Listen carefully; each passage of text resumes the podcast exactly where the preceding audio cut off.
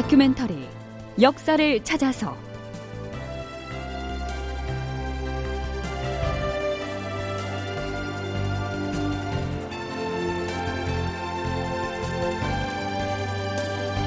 제 816편 정문부 함경도 의병의 깃발을 들다. 극본 이상락 연출 최홍준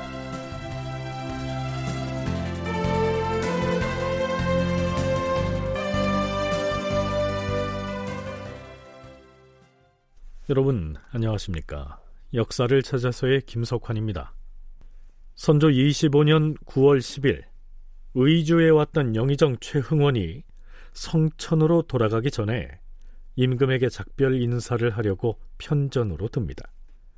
당시에 영의정 최흥원은 선조와 함께 의주 행제소에 있지 않았고요.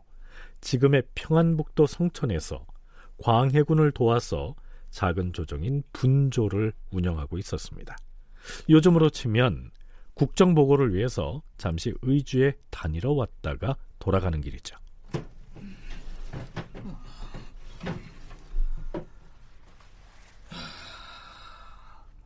주상전하, 신은 이제 성천으로 돌아갈까 하옵니다. 음, 알겠노라.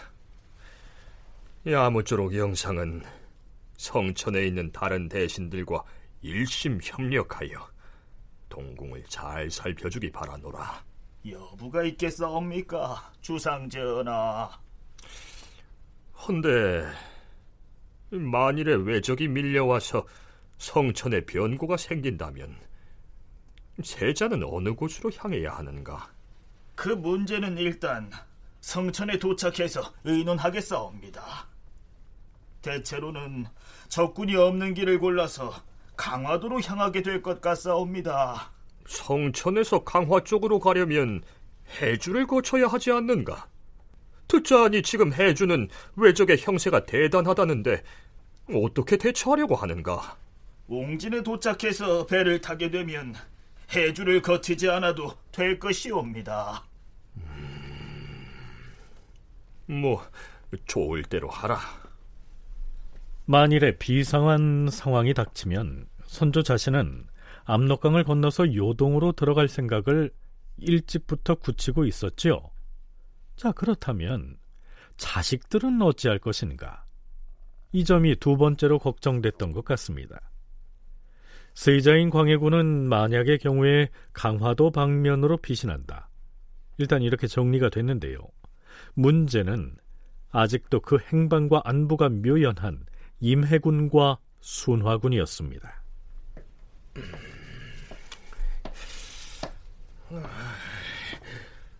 저, 그 승진은 들라. 부르셨사옵니까, 전하? 이번에 함경도에서 연일 들려오는 소문에 의하면 임해군과 순화군이 외적에게 사로잡혀 있다고 하지 않는가? 사정이 이러한데도 비변사에서는 어찌 아무런 대책도 내지 못하는 것인가? 잡혀있는 왕자들을 탈출시킬 방안을 찾아내어야 할 것이 아닌가? 비변사 당상들을 모두 들게 하라! 자, 이 대목의 기록을 두고 충무공 이순신 전설을 편역한 박기봉은 이렇게 비판합니다. 수많은 백성들의 죽음에는 무감각하던 선조였지만 자기 자식이 포로가 된 일에 대해서는 이처럼 안타까워하는 모습을 보인다. 군왕의 모습이 아니라 한 필부의 모습이다. 자, 그런데요. 이때 마침 함경도 순찰사로 파견됐던 동지중추 부사 이희득이 임무를 마치고 의주 행제소에 나타납니다. 얼마 전에 왔던 강원도 감찰사 유영립은 일본군에게 포로로 잡혀 있다가 도망쳐 나왔었는데요. 이 이희득은 다행히 일본군에게 잡히지는 않고 피해 다니다가 함경도를 빠져나온 것이죠. 자, 그렇다면 일전에 유영립이 전한 내용보다 한층 더 사실에 가까운 정보를 들을 수 있을까요? 그대를 순찰사로 보내놓고 내 걱정이 많았노라. 함경도에서 어떻게 이곳까지 왔는가? 전하, 신은 어명을 받들고 함경도에 갔으나 순찰사의 임무를 제대로 수행하지 못하고 여기저기에 숨어 지내다가 간신히 살아 돌아왔으니 만번 죽어도 아까울 것이 없사옵니다. 황공하옵니다, 주상 전하. 가서 살펴본 함경도의 정세를 고해보라. 대저 함경도에서의 외적의 기세는 다른 도보다 훨씬 더 드세옵니다.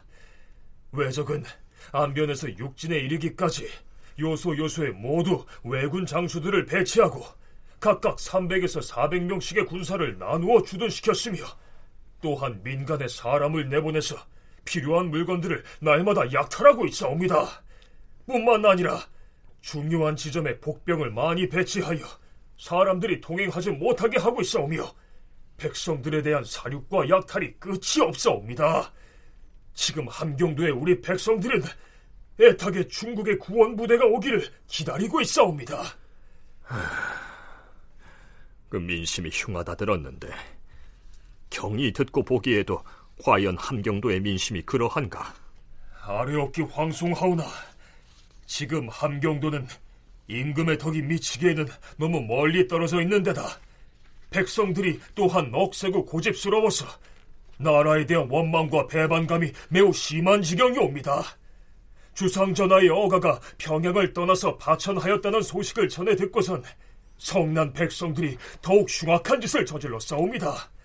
심지어 명천과 길주에 거주하는 백성들은 피신하는 두 왕자를 보호하려 들기는커녕 임해군과 순화군이 어느 길로 도망쳐서 어디로 갔는지를 일일이 거리에다 써붙여 걸어놓기까지 하는가 하면 지역의 토병들도 곳곳에서 반란을 일으켜서 고을의 관리들을 살해하기까지 하는 등 돈의 전체에 돌아가는 일들이 매우 한심스럽사옵니다.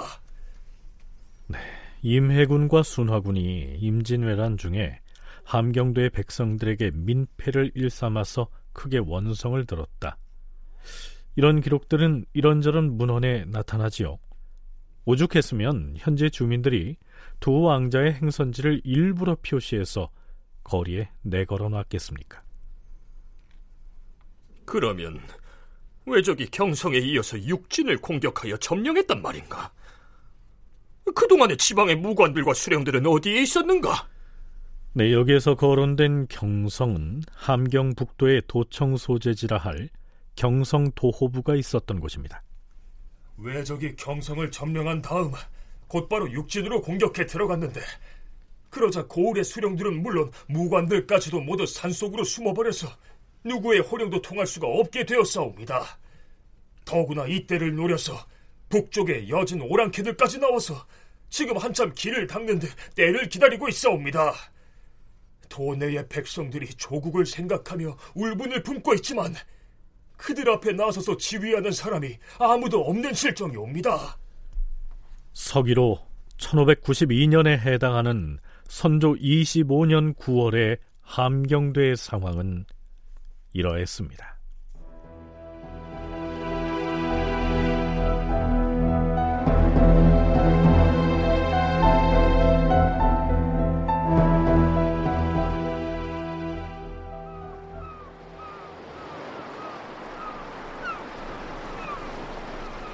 함경도 경성의 바닷가에 있는 한 외집 마을입니다.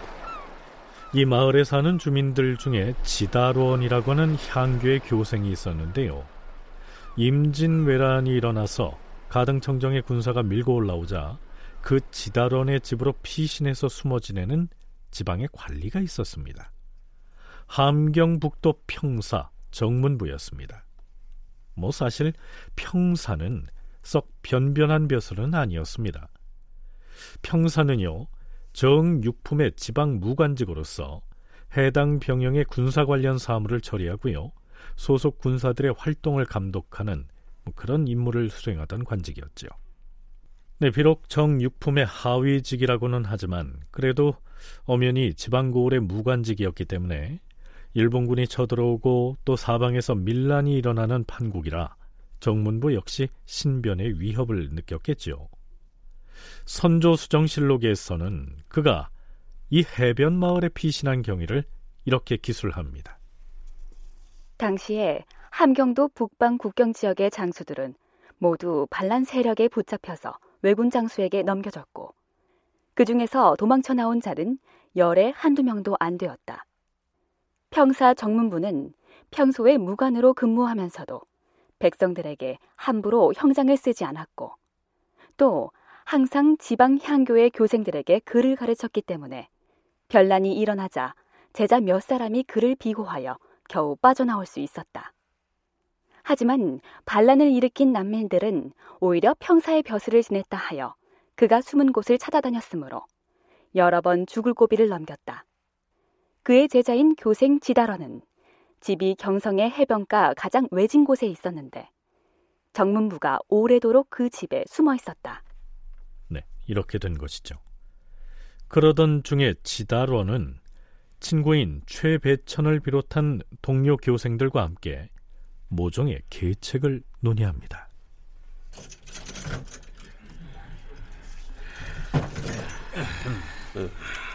이번에 의주 행제소에 다녀온 서복부의 만호 고경민을 내가 만났는데 말이야. 어, 의주 행제소에 다녀온 사람을 만났단 말인가? 그래, 뭐라 하던가? 임금이 요동으로 도망이라도 갔다고 하던가? 그것이 아니라 곧 중국의 대규모 지원군이 압록강을 건너와서 평양성의 외적을 물리칠 것이라 하였네. 어, 그러면 잘 된 일 아닌가?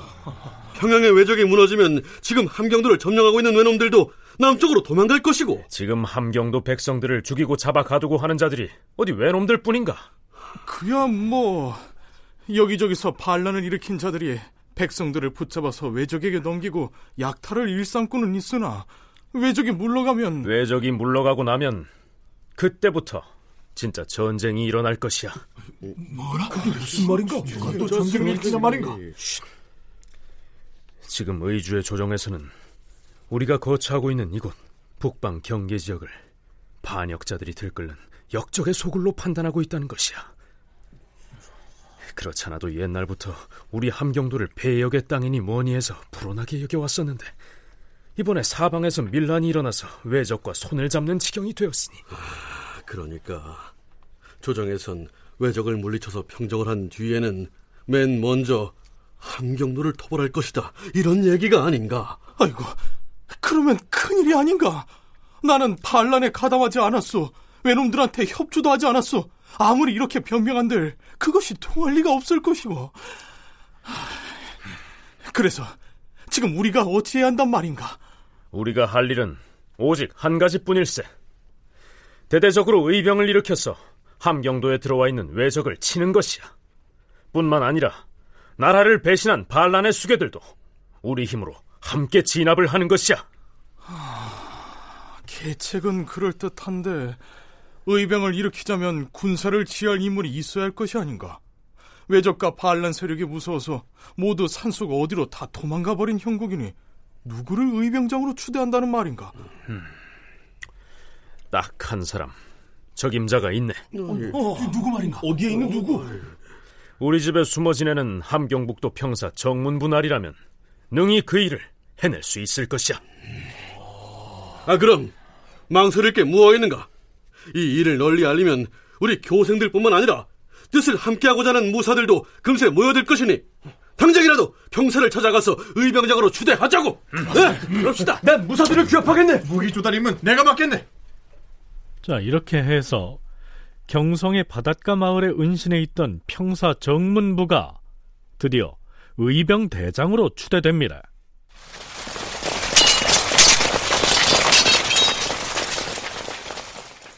그러자 그 지역의 토병들이 무기를 들고 몰려들었고 경성 사람으로서 전에 만호벼슬을 지냈던 강문우도 의병군의 선봉에 서겠다고 나섭니다. 참고로 기록에는 부성이라고 나와 있는데요. 다름 아닌 함경북도의 중심인 경성을 일컫습니다. 자, 의병장 정문부가 의병 대장의 깃발을 세우고 이렇게 외칩니다.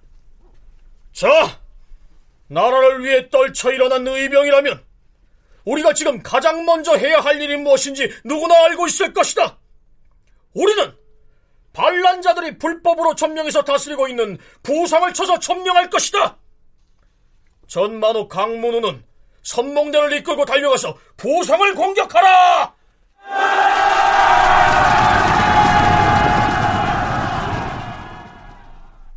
자, 여기서 잠깐 병마 평사라고 하는 하위직 지방관을 지낸 정문부가 어떻게 해서 의병대장이 됐고 당시 함경도를 일본군이 점령하고 있는 상황에서 어떻게 의병들을 규합할 수 있었는지 그 배경에 관해서 선문대 방기철 교수와 서강대 계승범 교수의 얘기를 함께 들어보시겠습니다. 실록에 보면 뭐 의병 활동 관련해서 뭐 무슨 얘기가 나오냐면 일본군이 경상도를 장악했음에도 불구하고 일본군이 100명이 모이지 않으면 바깥으로 못 나간다 그래요. 지금으로 치면 대구, 부산, 울산 이런 걸 장악했다는 거지 전체를 장악했다는 건 아니에요. 그거는 그러니까 거점만 장악하는 거죠. 그러니까 함경도도 마찬가지라고 보시면 되고요. 또 하나는 정문부가 이렇게 대규모로 의병을 일으킬 수 있었던 이유가 어디 있었을까라는 건데 제가 찾아보니까 1591년에 정문부가 함경북도 병마 평사를 역임했어요. 그럼 이게 아마 결정적으로 작용했을 겁니다. 그러니까 사실 의병장들이 전부 다 연고지가 있는 곳에서 일으키잖아요. 그러니까 아마 병마 평사를 역임한 것이 그 의병 활동을 하는데 결정적인 역할을 했을 거다. 아, 이렇게 생각이 됩니다. 그 평소에 인심을 얻었던 것 같아요. 그 밑에 정문부를 따르는 추적처럼 움직이는 이런 사람들도 좀 있었고 그런 상태에서 정문부가 나와가지고 경성부터 시작해가지고 이제 그 지금 한경북도 일대 그 일대에서 민심을 규합하고 나가고 하다 보니까 사람들이 좀 모이기 시작한 거죠. 모이기 시작하고 이 소식을 들으니까 산속에 들어가 있던 장수들하고 사또들이 다 나와가지고 정문부 휘하에 들어온 것이에요.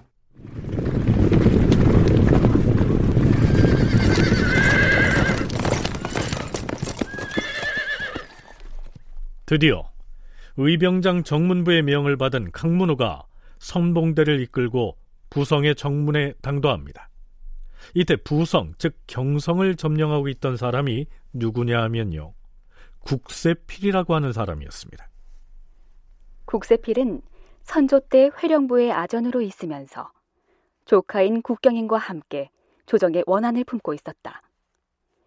임진왜란이 일어나자 국경인과 함께 무리를 모아 반란을 일으켰다. 이때 회령에 피난 중이었던 두 왕자 임해군과 순화군을 포박하여 왜군 장수인 가토 기요마사, 즉 가등청정에게 넘겨준 인물이기도 하다. 우리가 다루었던 국경인의 반란 사건의 우두머리는 국경인이었지만 그의 숙부인 국세필 역시 조카와 함께 반란을 주도했다고 볼 수 있습니다. 정문부가 경성에서 의병을 일으켰을 때 그 경성을 점령하면서 부민을 다스리고 있던 인물이 바로 국세필이었던 것이죠. 나는 정문부 의병대장의 명을 받고서 부성을 불법으로 점령하고 있는 너희들의 우두머리 국세필을 만나러 온 것이다. 자, 우리 의병대장이 국세필에게 보내는 서찰을 가지고 왔으니 가지고 가서 전하라! 강문호는 정문부의 서찰을 국세필에게 보냅니다. 거기엔 이렇게 쓰여 있었습니다. 국세필은 들어라! 지금 관북 지역의 여러 유생관 무관들이 의병의 깃발 아래 모여들었다. 산속으로 피신하였던 관리들을 비롯하여 일반 백성들도 노소할 것 없이 몰려나와 우리 의병을 따르고 있다. 너희들은 끝내 반역의 길을 가려고 하는가? 비록 너희들이 나라를 배반하고 부성을 불법으로 점령하고 있으나 순순히 항복을 해오면 목숨은 살려두겠다. 그러나 만일 우리에게 저항을 한다면 너희들은 한 사람도 살아남지 못할 것이다. 다큐멘터리 역사를 찾아서 다음 시간에 계속하겠습니다.